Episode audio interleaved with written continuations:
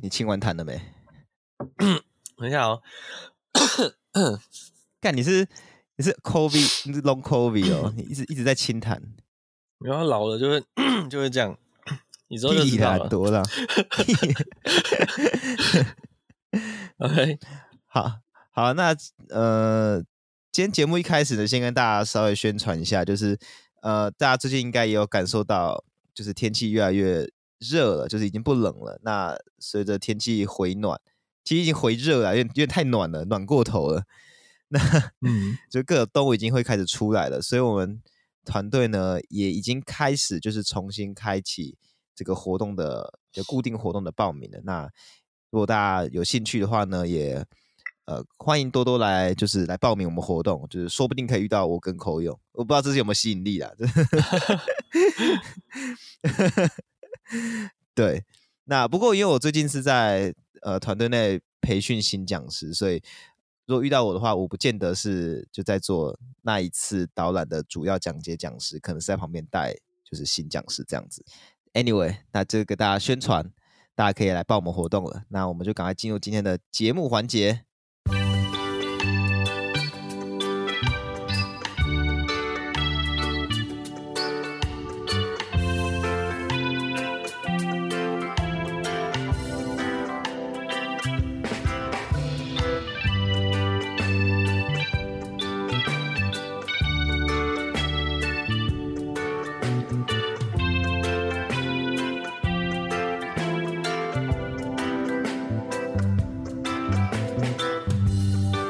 好，大家好，我们是 TPHA 台北城市狩猎，用轻松又专业的方式带大家体验大自然的生态导览团队。欢迎来听我们的生态杂谈，一起了解台湾和世界上的生态议题与时事。我是世祥，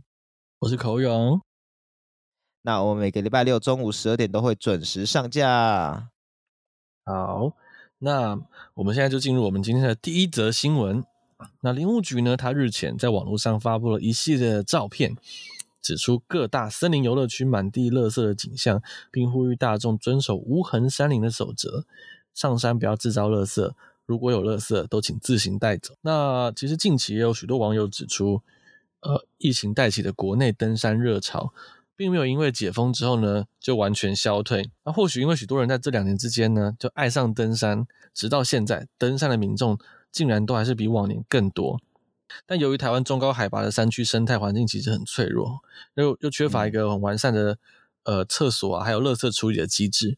所以有如果有太多还没有建立起无痕山林观念的新手，他们进行登山的话，就可能会导致山区布满长时间无法分解的垃圾跟排泄物。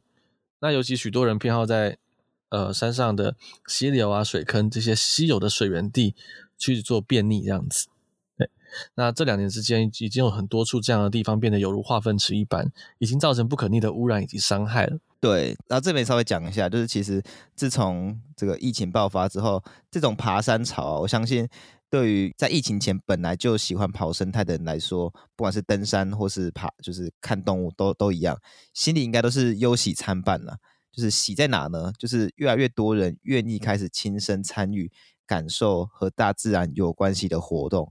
对于我们这些，就是你知道吗？我们喜欢某件事情，然后我们就很希望很多人也都能够跟我们一样，就是能够知道这个东西到底好在哪，喜欢在哪里嘛。所以这件事情是好的，嗯、但优在哪里呢？就是只要进来的人越来越多，越来越多人，那那句俗话就会开始应验，就是树大必有枯枝，人多没事，就是这个会导致原本。干干净净的森林深处呢，也被那些少数的害群之马给破坏了。对对，尤其是很多人上山登山，并没有把无痕山林当一回事。他们觉得，哎，登山就是爬山。他们中间制造垃圾，没有人的时候，觉得麻烦就把它丢掉了，或者是厨余啊，是直接倒，觉得说动物会来吃，这些其实都不是很好的观念哦。那其实无痕山林的观念呢、大部分台湾人都只知道最入门的那一项。是垃圾要带走，但是真的非常非常入门。其实所谓的无痕山林，其实包含非常多细项。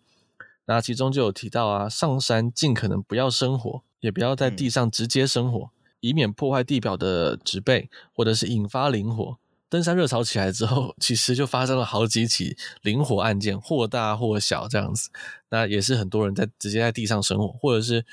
呃生了火之后呢，隔天拔营要离开了，就把那个火堆直接踢倒，踢到旁边去，人就走了。这些都会引都可能会引发森林大火。那还有就是尽可能呢，走路的时候都走在已经开好的登山路径的正中央。不要去踩踏两侧的草地跟树根，以免步道两侧的植物持续被踩踏、退化、后退，而且呢，地表被踩硬之后呢，其实植物也没办法再继续扩张过来，会变得太过呃干硬。那其实一些比较热门的山径，那如果纯粹是土路的话，每到下雨过后，大家害怕地面湿滑，很多山友都会去走两侧有长一点草的地方，那甚至还会教大家去走那边，就是说就会说那边有一定的止滑效果。但是就是因为这种习惯呢，就导致于这些步道越来越宽，两侧的草地啊，就是一直后退。其实四兽山系的像象山有一些路段，就是大家很方便可以去的，或是像和美山的某些路段，你就可以看得出它的呃和美山相对还好，象山的话就是看得出它的步道两侧，就是如果是土路的话，就有慢慢逐年慢慢变宽的这个趋势。这就是人多的地方就会导致这样的结果。那最后呢，它并不是只是路变宽而已哦。它会逐渐导致于步道本身的环境更容易受到阳光曝晒而变干燥，最后去间接的影响此地的生态。这样子，那最后还有一点，大部分台湾人就会有心理障碍的一个一个点，就是如果一直都没有厕所，也请不要把粪便留在野外，请包起来带走。嗯，对。但是台湾其实因为呃。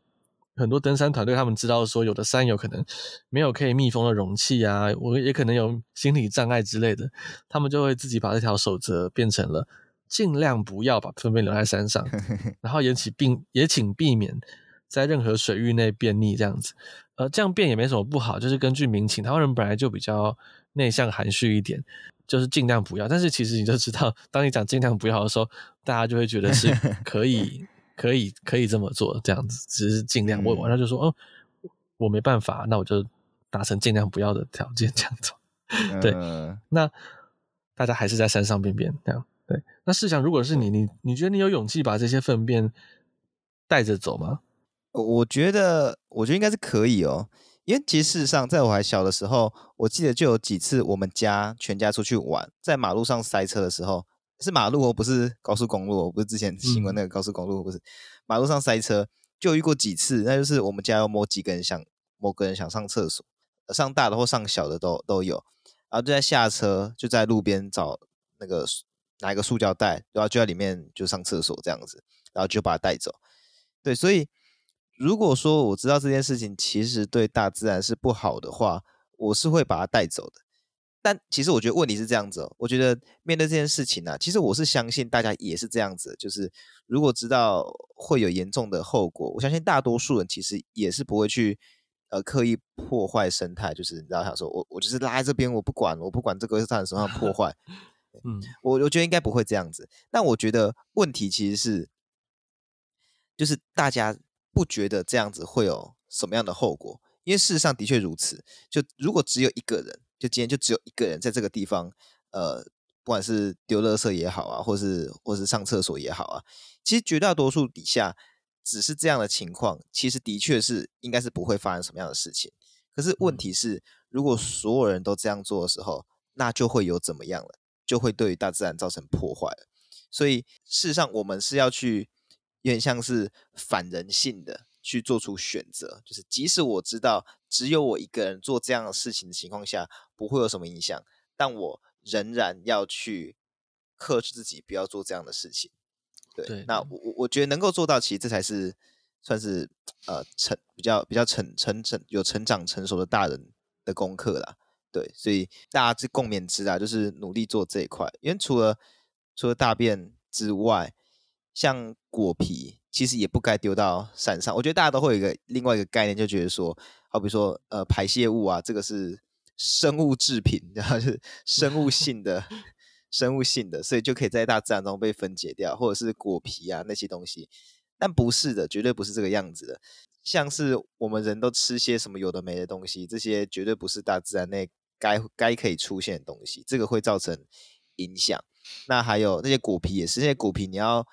在高山上面，然后你希望它会腐烂还是怎么样？首先先不管它也被喷了一些有的没的东西，再来就是它要腐烂的时间是很长的，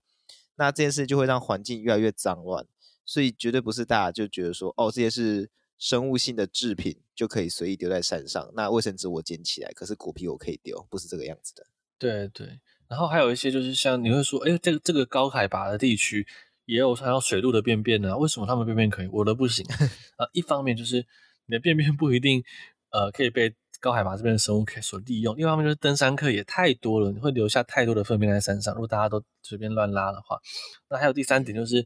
你肠道内啊，你身上带有的细菌会因此残留在这个环境中。那高海拔这边也许呃环境中会遇到的细菌本来是比较少、比较单纯的。那因为你一直持续的去做这留下这些东西啊，这些食物啊、厨余啊、垃圾啊、粪还有便便啊这些的，你就会把呃很多来自平地的细菌带上来，对，那这也会让他们接触到，可能会生病，可能会有遇到其他问题这样子，对，没错。当然，对，当然这是我自己也想过一些状况，好像是我带的袋子，塑胶袋，就是我本来想带走，然后如果如果便便沾到了那个握袋子的握握握把那边，我绑的时候一定会碰到的话。我就会出现心理上的一个重大的时刻，我可能会试试用水冲冲它，把它冲掉，尽量不要碰到这样子，对吧？还是会有点小小小小心理障碍这样。我的话应该会拿两个塑胶袋，就是，然后以防万一，握把握把沾到的话，再装另外一个，还是就是不管，就把它装起来，手就沾到沾到，然后回去对我的时候跟跟。拍一下你的队友的肩膀，说：“我刚我刚沾到一些泥土。”不会，不会那么没水准，怎么臭臭的？好，那其实我们回来讲无痕山林哈，无痕山林还有一些像是不要大声讲话或不要大声播放音乐那种，呃，连噪音的影响都不要留下来的那种细条。但是其实我觉得我们就是讲呃上面那些，跟大家说一些比较重要的、比较容易误踩的几项就好了。对，但是一个万用的心法就是，呃，你上山尽可能让自己好像没有出现在山里过这样子，然后完全不要打扰到山野的大小生物的话，就是做到完美了。对，就是没错。对，站在动物跟植物的角度去思考。那我们今天呃，接下来就进入下一则新闻。那第二则新闻呢，啊，结果大家对我们之前报道猎人猎杀黑熊，然后还把它放在机车上载啊，然后拍影片。的那个新闻有印象的话，这件新闻还有后续哦，因为他们之前呃对于这样的事情是有说法嘛，但是屏东地检署他们就是对此有疑虑，就是继续进行调查。他们去年十二月八号接获保育类台湾黑熊在屏东县雾台乡大武部落遭到猎杀之后呢，呃，检方历时了四个月继续追查，在二十五处呢发动了九次搜索之后呢，拘提了多人到案，前后一共收押了六个人。那检警追查之后，发现大武部落竟然从一百零九年一月到一百一十一年十二月之间呢，不到三年就有四只台湾黑熊遭到猎杀，四只哦。那其中三只黑熊是在不到两年内遭到猎杀的，这个频率非常的高。所以全案共起诉了颜姓父子等三人，就是影片的主角，以及呢另外的六人，总共九人遭到起诉。那呃，我觉得这个数量已经不是所谓的。我不小心误捕误杀可以推脱掉的。据报道，他们在一百零九年跟一百一十年呢，都分别在雾台乡的溪流旁猎杀了一只黑熊，而且都是有系统性的狩猎，有分队进行围捕追踪。那狩猎黑熊呢，其实在台湾目前也没有贩卖管道。在这样的情况下呢，他们犯罪动机不明。那我们就会觉得，若是若若是纯粹的游戏或战利品性质的狩猎，这真的会十分十分让人气愤。嗯。那后续的第三只呢？它是误中陷阱之后遭到射杀的。第四只呢，就是网络上疯传的那只尸体被机车载送的那只黑熊。那原本那一只黑熊被大家检举之后呢，呃，不是黑熊被检举啊，是那几个人被检举。然后，就是他们的说法是因为黑熊太靠近部落了，所以他们为了保障大家去农地时的安全而捕杀它。那大家当时好像哎有点能够理解。但是因为拍摄的时候太细腻了，他他继续追查，发现，哎，这几位猎人的行为和心态呢，到底是什么呢？就是又蒙上了一层疑问，这样子。嗯，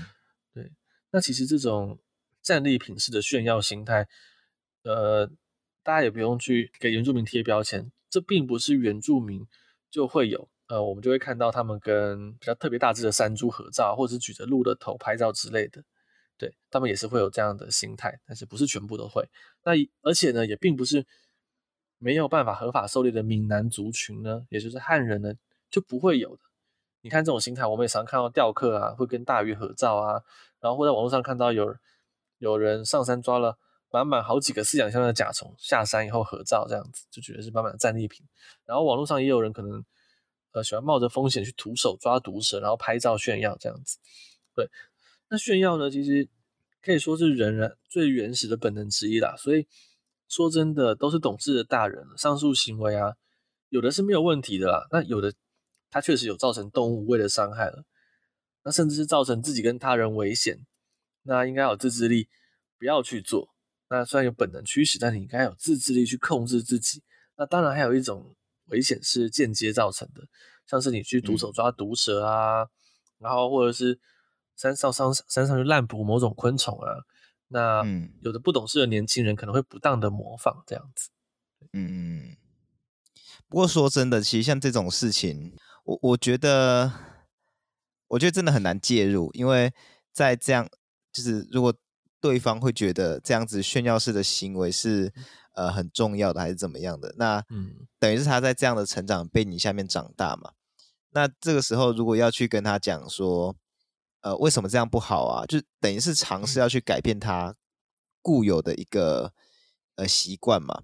这个这个其实就很很很难很难办。大家应该多多少少都在现实生活上说服尝试说服人的经验，真真的很困难。尤其是说面对像这样子生命上面的事情，然后对，我不知道，我觉得这个真的很困难。像我之前就有朋友他，他他可能呃小时候住比较乡下的地方，然后他就那个高中啊就会跟我分享。就讲他过去就是什么，他叔叔看到什么蛇，就把它打死煮来吃。我听，我听了当下，我我是不知道，心里就觉得说什么，你要我做什么反应？你希望我说哇，好棒这样子吗？怎么可能啊？啊我我也不能说什么，这样好野蛮哦。那等于是等于是对他也不好嘛。那我该做什么样的反应？但我不希望这件事情发生。对，但是就是有的人他也是会持续做，是因为他的炫耀心态有获得。满足跟成就感，就是像你徒手抓毒蛇，然后底下的你自己同他自己同温层留言就说：“哎、欸，你好勇敢哦，或者是你好厉害哦，或者说哇你好强就之类的。”当他版面充斥了这些留言的时候，你就是你突然冒出个留言跟他说这是不好的行为，会让人模仿啊怎样讲，从各个方面跟他好好的讲，他只会觉得你来乱的，嗯、或者他直接就忽略掉你的讯息，因为他他的一百则讯息里面只有一则是这样的，其他则都是在吹捧他的，哦、对。他获得了成就感，然后不会停止做这件事情。那他这样造成模仿之后呢，还有更多更麻烦的事情。有一天，他的某个人看到那个影片之后呢，跟他一样去，试着去徒手抓毒蛇，被咬了，送医院了，可能重伤，可能截肢，可能死掉了。嗯、那大家就回头来说，可能是模仿你怎样的，在指责他的时候，他就会说不关我的事啊，我又没叫他去做，他就没有好像没有责任一样。嗯这其实很不好的事情，就是，呃，尤其在台湾，嗯、有很多人会造成会模仿，他觉得自己办得到，去徒手杀去抓毒蛇，很多这样子徒手处理毒蛇被咬的案例在台湾发生。对，嗯，那我觉得还是回到这则新闻啊，就是，哎，这这只能说很很很无奈啦，就是台湾黑熊这么明星的保育动物，在台湾都还是会面对这样子的待遇，那我。呃，我相信第一线的人一定是我不知道更更无言，更不知道该怎么办，觉得很很无助的吧？但对对，但但呃一一方面无助，一方面对那几个原住民猎人很气愤。但是这边也要跟大家呼吁，不要因此去呃仇视原住民的狩猎文化，这样子有很多个案了。嗯，就汉人、原住民都有好人有坏人。那其实原住民狩猎的案件的那个。这个范围，它都还在讨论阶段。他们传统狩猎是一个非常非常复杂的东西，我们很难就是一言以蔽之。所以，当这个案件出来的时候，传统狩猎就会导向不赞同这边。然后，当又有什么事情，传统狩猎稍微莫名的压迫的时候，大家就会看说：“哎，你怎么这样压迫他？”就会在导向同意这边，一直摆来摆去的。这个我们也没办法在这边跟大家做个结论，它到底是好还是坏这样子。对，那所以，呃。就就就就只能够只能够这样了，只能这样，就只能这样，把它当成一个个案吧。他们被抓起来了，这样子。对，嗯、好，那今天带来今天的最后一则新闻：老鼠破坏岛屿生态链，南非政府下令投药清零。那这则报道呢，指出南印度洋的马里恩岛是一个隶属于南非的亚南极气候带无人岛。那这个岛上呢，栖息了数百万只海鸟，包括了四种企鹅以及非常多种信天翁。那这些信天翁呢，呃，包括了世界上种族群四分之一的一种易危的信天翁，叫做漂泊信天翁，都生活在这个岛上。那另外还有一种濒危的乌黑信天翁。那然而呢，这些珍贵的鸟类却遭受到老鼠的迫害。这件事的起源是在于十九世纪，猎捕海豹的海豹猎人呢，意外的将家鼠带到岛上。那温暖干燥的环境其实会让老鼠大量繁衍，会生得非常快。那它们除了能够以植物啊、昆虫和甲壳类这些小生物为食之外，在岛上，它们甚至能够捕食海鸟、它们的蛋跟雏鸟这样子。根据研究啊，它们这样目前已经造成了生态的剧烈变化。如果你不对老鼠采取任何行动的话，那预计信天翁呢以及其他十八种在岛上繁殖的海鸟都会面临灭绝的危机。那其实清除入侵物种啊。已经被证实是恢复岛屿生态系统，并且促进生物多样性最有效的方法之一。所以对此呢，呃，南非政府他们目前决定采取一个叫做 “Mouse-free Marion”，它的翻成中文叫做“零鼠马里恩 ”。你很像，很像是要讲马铃薯吧？讲错了。那我刚刚差点讲成马铃薯，很像某某种马铃马铃薯的那种什么什么节日的感觉。对，零鼠零鼠马里恩。那为了达成这个零鼠马里恩的目标呢，南非政府预计从二零二五年出动直升机，在三万公顷的岛屿上面呢空投灭鼠药。那希望可以透过这种方式呢，重新平衡岛上的生态，并达到零鼠马里恩的目标。好，嗯，哎、可是它这样空投灭鼠剂，它不会伤害到其他的动物？目前也不太知道会不会被一些岛上的，因为目前感觉这岛上是哺乳动物就是只有鼠类了，那哦也不知道这个灭鼠剂会不会被其他的小生物吃去去吃，那也不太确定这些鸟，理论上这些海鸟是不太会去吃岛上的这些掉落的东西啊。嗯，对，但是就是他们就打算这样做。其实对于这种远离大陆的孤岛啊，岛上生物彼此之间的生存竞争通常比较小。